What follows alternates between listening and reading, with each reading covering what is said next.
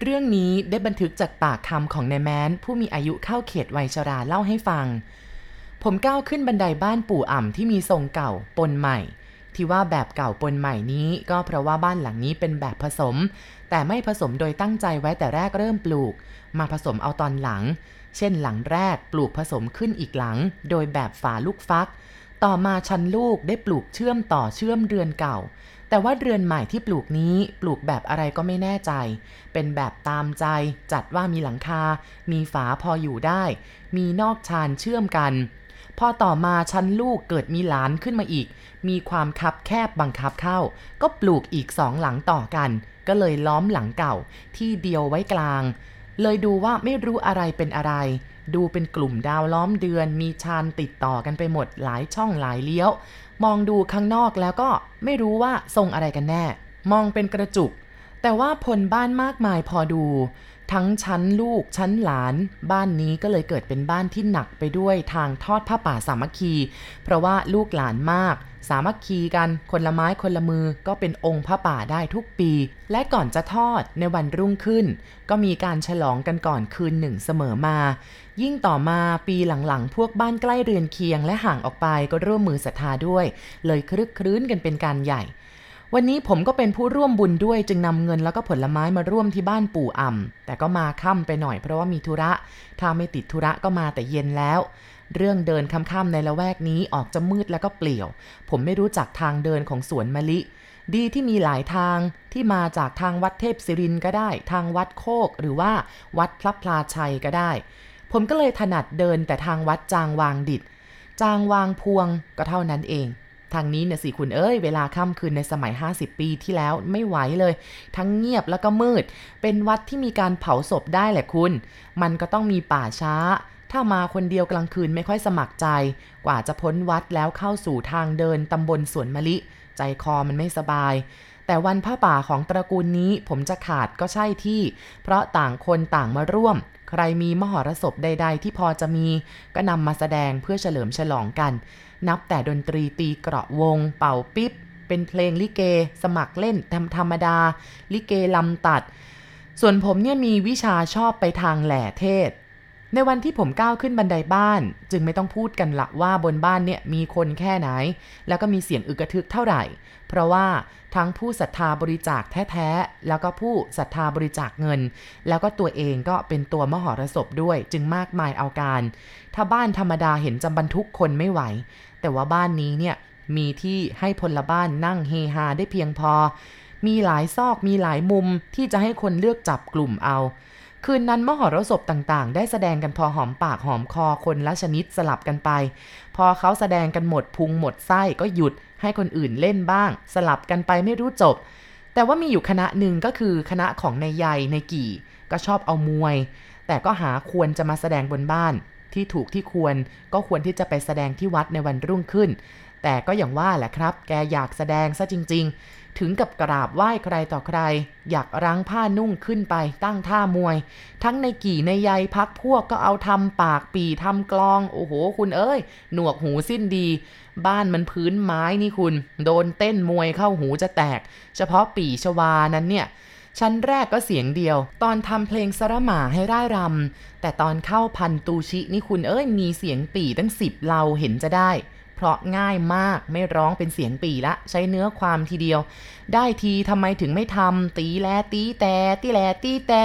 เสียงกองก็เปลี่ยนเป็นได้ทีแต่ยังไม่ทำเอ้าจ้ำให้ตูดจ้ำเบ้า เอ้าจ้ำให้ตูดจ้ำเบ้า ชุดนี้ไม่ค่อยนานนัก ทั้งปีทั้งกลองก็หมดแรงไปพร้อม ๆ กันกับนักมวย พวกปีพวกกลองปากก็จะเป็นตะคริว พวกนักมวยเหนื่อยเข้าก็ขอนั่งลงกินเหล้าก็เลยเงียบกันไป บทสรุปก็เลยมาลงที่ผมเลยสิ แลต่างๆ ผมก็ว่าซะคอแหบคอแห้งก็เลยไม่ไหวเหมือนกัน จึงต้องหยุดตั้งวงกินข้าวต้มกันไป ในระหว่างที่นั่งกินข้าวต้มกันนั้น ปู่อ่ำนั่งร่วมอยู่ด้วย ผมก็เลยถามแกขึ้นว่าผ้าป่าผีตายนี่นะยังไงกันจ้าปู่ผ้าป่าผีตายนะเหรอ มันก็อีกอย่างหนึ่งสนุกกว่านี้ แกว่าแล้วก็หยุดผุยข้าวต้ม สนุกยังไงจ๊ะผมถามโดยอยากรู้เพิ่มเติมไว้ โดยได้ยินใครต่อใครเล่นกันมาหลายวิธี โอ้ย ผีตายจริง ๆ ก็ผีผีปั้นด้วยดิน ผีฟูกฟ่อนหญ้าเอากระดาษปิดหุ้มก็มี เอาคนทำเป็นผีตายก็มี แกว่าไว้หลายวิธี ปู่ช่วยเล่าชนิดผีตายจริง ๆ ทีเธอจะปู ผมอยากฟังที่สุดก็เลยวางชามข้าวต้มลงแล้วก็กราบแกอ๋อผีตายน่ะ ไม่ได้ทำกันอย่างเราทำนี่หรอก แกว่าเขาทำกันเงียบๆปิดบังไม่ให้ใครรู้เขาล้อพระเล่นอย่างหยอกๆล้อๆปู่อ่ำอิ่มข้าวต้ม พร้อมกับคุยทันทีพอตกค่ำเนี่ยเขาก็เอาศพที่จะเผาออกจากโลง วางบนกระดานทำให้กระดกได้ เพื่อว่าพระมารับผ้าไตรที่ศพ ศพก็จะกระดกขึ้นถวายผ้าให้พระพอถึงตอนนี้ใครๆก็พากันร้องโอ้โห ตามกัน ไม่เหม็นเหรอปูเอาเหม็นสิถามได้ ศพเน่าแท้ๆแล้วแต่ศพเก่าศพใหม่ด้วยนะอ่าแล้วผ้าไตรล่ะ วางไว้ที่ไหนละปู อีกคนนึงถาม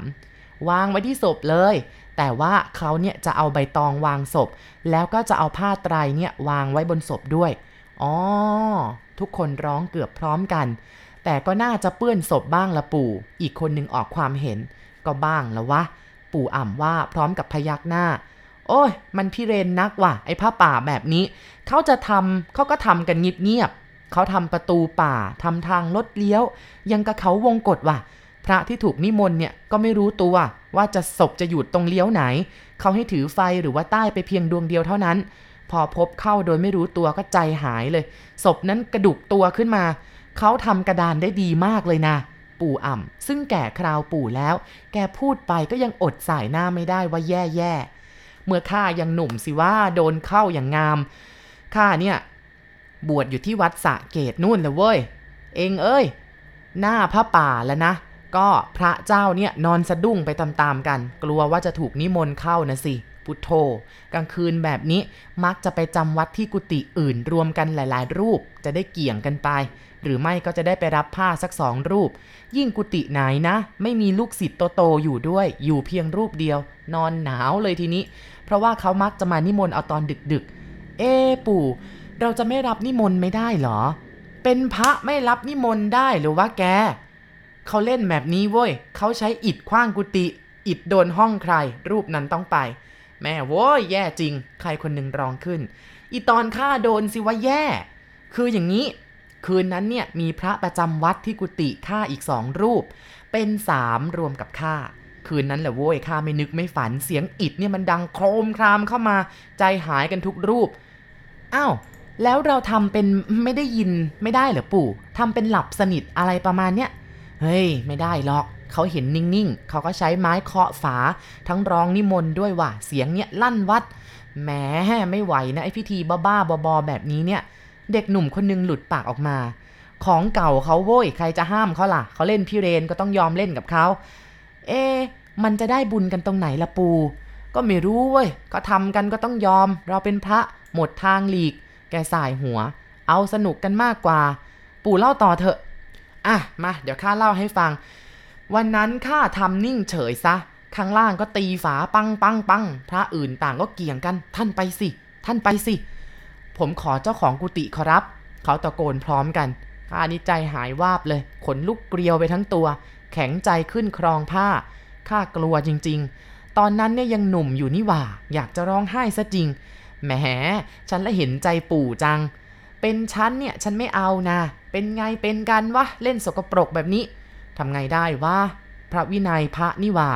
ลูกศิษย์ก็ไม่มีซะด้วยสิ ก็ต้องไปคนเดียว พอลงจากกุฏิก็ต้องท่องมนนะเว้ย แต่ยังงั้นขาก็ชักจะสันๆ เจ้าภาพสองสามคนก็เดินนำเราไป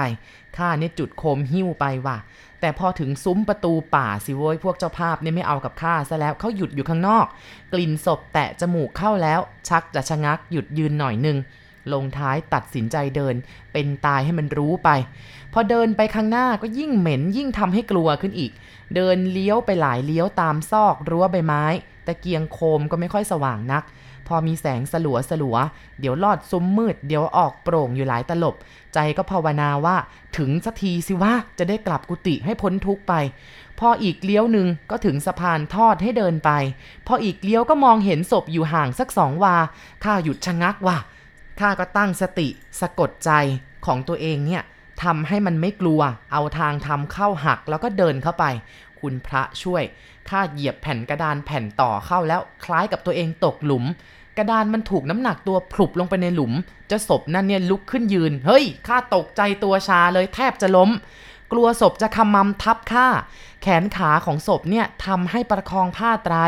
เอาไปตองวางทับแขนไว้ เหม็นก็เหม็น เป็นศพสี่ห้าคืนกำลังขึ้นอืดจวนจะเน่าอยู่แล้วข้าจะตายซะให้ได้ ตามกฎของพระก็ต้องยืนสงบปลงสังขารจนจบ แล้วก็บางสุกุลอีกจบหนึ่งพอจบแล้วจึงจะหยิบผ้าขึ้นมาได้ข้าก็หมุนตัวจะกลับ พอก้าวผลกระดานแผ่นนั้น กระดานมันก็กระดกขึ้น ศพก็กลับล้มลงนอนอย่างแรง ดังคลืนเลย เหม็นกลับหนักขึ้นข้าแทบขาดใจตาย ตกใจที่เสียงมันดังก้าวขาไม่ออกเพราะศพมันอยู่ข้างหลัง ไม่รู้ว่ามันจะลุกตามมาหรือเปล่า เหงื่อเนี่ยไหลโซมตัว แข็งใจรีบเดิน เจ้าประคุณเอ้ย มันหลายเลี้ยวหลายวกเหลือเกิน พอออกพ้นข้าแทบร้องไห้โว้ยจริงโว้ยเห็นจะได้บุญยากว่ะ งานนี้ จิตใจมันไม่ได้สงบ แล้วก็ตั้งมั่นในสิ่งใดทั้งนั้น เจ้าภาพเดินมาส่งเขาก็พูดชมเชยว่าข้าเนี่ยกล้า แล้วก็มั่นคงข้าไม่อยากจะพูดไม่อยากจะตอบเลย เพราะมันโกรธอยู่ แกเล่าจบแล้ว ใครคนหนึ่งก็รีบรินน้ำร้อนให้แก ในบ้านเงียบไปครึ่งบ้าน เพราะปู่อ่ำเล่าเรื่องการผจญภัย ชนิดบุญพิเรนให้ฟังปู่จ๋าแล้วไอ้ชนิดทำภาพปั้นหรือว่าเอาคนมาทำนอนเป็นศพนั่นล่ะ มีความหมายยังไง ผู้หญิงคนหนึ่งถามปู่อ่ำโดยความสนใจ ถ้าเราทำเล่นมันก็จะสนุกดี อ๋อ ไออย่างที่ว่านี่นะ ไม่มีอะไรหรอก มันก็ทำเล่นๆกันสนุกสนุก เอาคนจริง ๆ มาทาสีให้เป็นคนแบบคล้ายผีตายนั่นแหละ แล้วก็เอาน้ำเชื่อมมาราดตัวให้มันเป็นน้ำเหลือง พวกมแมลงวันมันก็มาตอมกันหึงหึงแล้วก็หามไปบอกบุญตามบ้านที่รู้จักกัน บอกชื่อผู้ตายให้ใครๆรู้ เขาก็ช่วยกันให้เงินทำบุญ สนุกดี เฮฮากัน ตามบรรดาญาติแล้วก็เพื่อนฝูง แต่ว่าเมื่อก่อนเนี่ยเขาเล่นกันยิ่งไปกว่าครั้งหลังนะทำเป็นญาติหรือเพื่อนเดินร้องไห้ตามศพ พอได้เงินใส่ขัน พอสมควรแล้วก็หามไปวัดทอดผ้าป่าไปเลย เอ เราเอามั่งแฮะ ฉันเป็นตัวผีตายเอง แต่แหงร้องขึ้น พวกที่ฟังอยู่ก็พากันฮาขึ้นคลืนใหญ่ ต่างร้องสนับสนุนแต่เฮงว่าเออ น่าจะดีนะ อย่าเลยอย่าเลย เสียงคุณยายแก่คนหนึ่งร้องทานขึ้น แกก็คือแม่แก่ในบ้านนั้น เล่นอะไรอย่าให้มันแช่งตัวเองเลยนะ มันไม่เป็นมงคลเว้ย แกรีบลุกขึ้นยืนห้าม ปัดโทป้า คนเรามันตายด้วยกันทั้งนั้น ถืออะไรล่ะ เสียงตะเฮงค้าน แล้วก็หัวเราะกับการถือโชคถือลางของแม่เท่าผ่อน กูไม่เห็นงามดอกเว้ย จึงห้ามมึง ถ้าเห็นดีก็ตามใจมึงเถอะ ทุย แกพูดอย่างโกรธ แล้วก็ผละออกจากวงนั้นไป พวกที่นั่งทั้งหมดก็หัวเราะกันอย่างคลื้นเครง พวกทั้งหมดที่มาร่วมผ้าป่าส่วนมากก็ไม่ได้กลับบ้าน ค้างกันอยู่ที่นั่น ใครนอนก็นอน ใครไม่นอนก็อยู่ไป พอเช้าขึ้นก็อาบน้ำอาบท่า แล้วก็ตั้งวงสุราอาหารกันต่อไป ก็เริ่มเอะอะด้วยการมหรสพอีก พอกลางวันก็จะแห่องค์ผ้าป่าไปทอดที่วัดนั่นเอง การเมาสุราตอนเช้านี้ไม่แพ้กลางคืนเลย และจะหนักกว่ากลางคืนก็ตอนแสงอาทิตย์แผดเผานี่แหละ ช่วยให้ฤทธิ์เดชของมันเข้าขั้น ทั้งคายแก้วบ้าง หรือฟุบไปอย่างไม่โงหัวบ้าง โครงการสนุกของตาเฮงไม่ได้เลือกล้มตามที่ถูกแม่แก่ห้ามปรามเมื่อตอนกลางดึกตาเฮงยังคงกล่ำเหล้าหนัก แต่เช้า เพิ่มเติมเข้าไปอีก ส่วนผสมกับเมาเมื่อตอนกลางคืน แกให้พวกพวกเอาสีเขียวๆแดงๆทาตัวทำให้ดูเป็นศพเน่าๆใครๆก็เห็นว่าคล้ายคนตายจริง ๆ ตัวแกมานอนบนแคร่ไม้ไผ่ที่มีพวกพวกอีกสี่คนหามมาจากบ้านถัดไป เข้ามาวนที่ลานบ้านของปู่อ่ำพวกที่บ้านพระป่าก็เฮเข้าไปล้อมดูการมหรสพของตาเฮงกันอย่างหนาแน่น มีป้ายเขียนติดที่แคร่หามบอกว่าศพในเฮง ผู้คนก็พากันฮาลั่นสนั่นเมืองตาเฮงที่นอนก็ทำเป็นผีตายลุกขึ้นจากแคร่แต่ล้มลงไปอีกเพราะว่าเมาหนัก แต่ก็พยายามลุกขึ้นจนได้ พวกสี่คนที่หามแคร่ก็เมาขนาดหนักด้วยกัน เซแล้วก็เซอีก แต่ว่าแต่เฮงเนี่ยหนักกว่าใครเพื่อน ยืนแทบจะไม่อยู่ ได้ความศรัทธาหนักถึงกับไม่ยอมนอนเมื่อคืน กลับไปบ้านจัดแจงต่อแคร่ถาม แล้วก็ทาสีระบายตัว พอเสร็จการตกแต่งทุกอย่างก็หามมารวมกับองค์พระป่าที่จะไปวัด เฮ้ยพวกเราตะโพลงพูดแบบอ้อแอ เราหามไอเฮงย้อนกลับไปหมู่บ้านโน้นก่อนดีกว่าว่ะ แก้บัญชา ไปเอาเงินผีตายก่อนนะ เรียไรสิวะ ถ้าไม่มีเงินใส่พานจะไปทอดยังไงได้ว่า พวกสี่คนเห็นด้วยว่าควรจะออกหามแห่ย้อนไป เอาเงินซะก่อน จะได้ช่วยสมทบกับองค์พระป่าใหญ่ แล้วก็พลหาผามที่ยันตัวเองไม่ค่อยอยู่ ก็เตรียมเข้าประจำที่แต่เฮงตัวละครผีตายก็ขยับจะขึ้นแคร่ แต่ล้มก้นกระแทกไปก่อน ทั้งนี้เกิดจากความเมาเต็มที่และง่วงนอนเหลือจะฝืน ผักพวกพยุงขึ้นนอนบนแคร่ให้เรียบร้อย มีใครอีกคนร้องว่า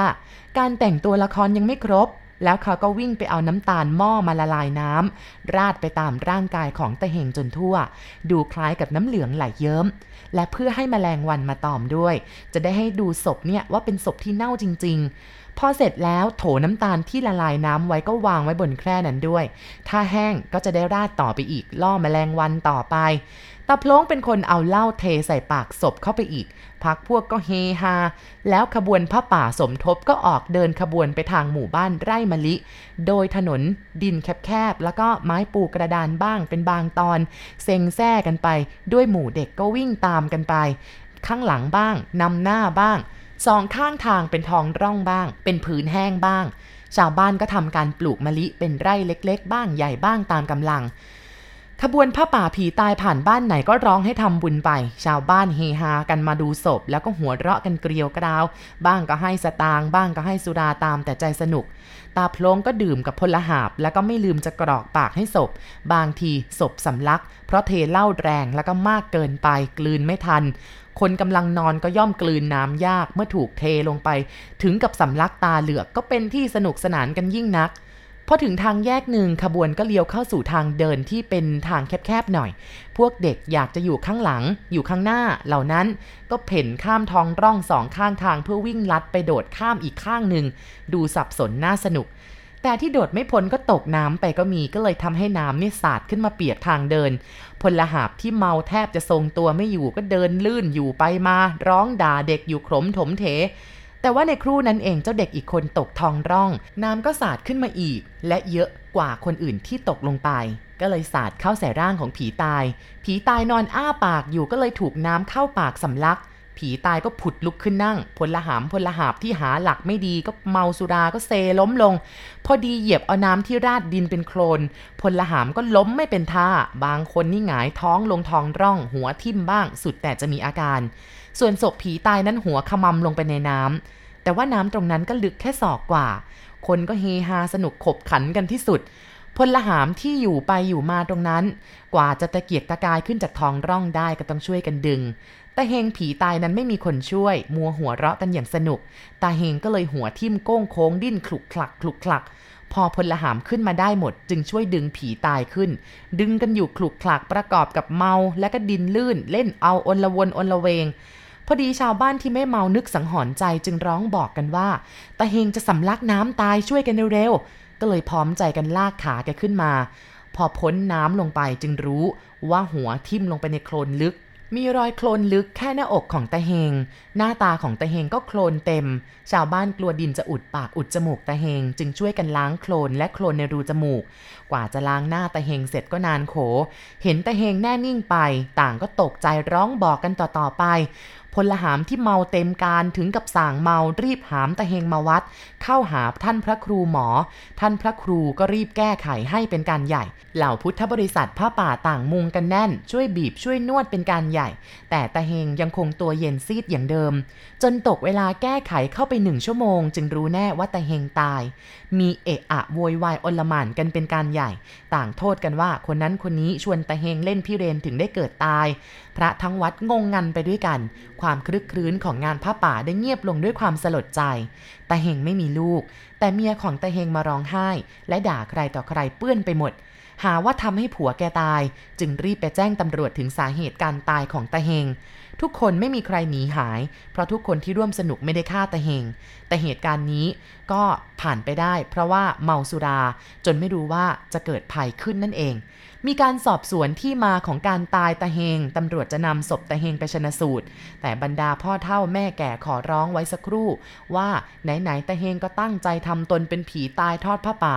ก็ขอให้ได้สมใจตั้งใจของแกเถอะ ก็เลยเอาผ้าไตรมาวางบนศพของแก ให้พระชักบางสุกุลไปให้ จึงเกิดพิธีทอดผ้าป่าผีตายขึ้นจริง ๆ ส่วนผ้าป่าองค์แท้นั้นก็รีบเร่งทอดกันโดยด่วน แล้วกองผ้าป่าทั้งหลายก็ต้องหันมาช่วยกันจัดการกับคนตาย หรือว่าตาเฮง ไปคนละเฟื้อง คนละสลึงตามมีตามเกิด จัดการสวดในคืนนั้น ความเงียบสงัดวังเวงได้เกิดขึ้นกับทุกคนที่ทนสลดใจไม่ไหว ก็กรอกเหล้าเข้าไปดับความเศร้า ปู่อ่ำก้มหน้าโคลงหัว บ่นว่าพระป่าปีต่อไปเลิกฉลองกันที มีศรัทธาก็ร่วมบริจาคแล้วก็นำมาวัด ความตายของตะเฮงเป็นบทเรียน การกุศลที่กินเหล้าซะจนมีการตายเกิดขึ้นในงานมงคลจะดีอย่างไรกันล่ะ แม่แก่ผ่อนบ่นว่า กูว่าแล้วไอ้เฮงเว้ย เวรของมึง ดูไว้เถอะเว้ยทุกคน การเล่นพี่เรนน่ะมันไม่เหมาะ ทุกคนไม่มีใครเถียงแม่แก่เลย เพราะเห็นแต่ความสนุกจึงทุกถนัด ผมคิดแล้วคิดอีกว่า ผมจะอยู่ฟังสวดอภิธรรมศพของตะเฮงไหวหรือไม่ ผมต้องเดินออกจากวัดไปคนเดียว ครั้นจะค้างบ้านปู่อ่ำอีกคืนก็ห่วงบ้าน เพราะค้างมาคืนหนึ่งแล้ว ผมสังเกตสีหน้าอีกหลายคนที่จะต้องเดินผ่านทางที่ตะเฮงหัวทิ่มโคลนตาย ว่ามีความหนักใจไปตามๆกัน ส่วนพวกที่อยู่บ้านใกล้ๆกันกับปู่อ่ำมากกว่าพวกที่จะเดินทางกลับบ้าน ผ่านแดนตายของตะเฮง ส่วนผมน่ะไม่ได้ผ่านทางอะไรกับโจรทั้งนั้นแต่จะต้องออกจากวัดคนเดียว และทั้งตาเฮงก็ไม่ได้สนิทสนมอะไรกับผม ถ้าจะหาทางเลี่ยงเสียแต่ยังวันๆ เรื่องการเลี่ยงหนีพวกนี้ไปก็ยาก ประเดี๋ยวจะหาว่าผมเนี่ยหนีเอาตัวรอดในยามพวกพ้องมีทุกข์ ผมจึงออกอุบายอยากเล่า ชวนเพื่อนบางคนไปหาเหล้าดื่ม เพื่อดับความสลดใจนอกวัด ก็เลยหลุดออกมาจากนอกวัดได้ พอดื่มกันหอมปากหอมคอเพียงขาแกว่งๆ ผมก็ขอตัวกลับบ้านอ้างว่าห่วงบ้าน ส่วนเพื่อนอีกสองสามคน ก็เดินโซเซงนเงนไปมาเข้าวัดไปอีก นี่แหละครับ เรื่องของผ้าป่าผีตายก็มีดังนี้ ผมเองอายุไม่ทันจะเห็นเขาเล่นกันหรอกครับ พอได้ยินปู่อ่ำเล่าให้ฟัง พวกเรามาเล่นกันเข้า ก็มีเหตุดังนี้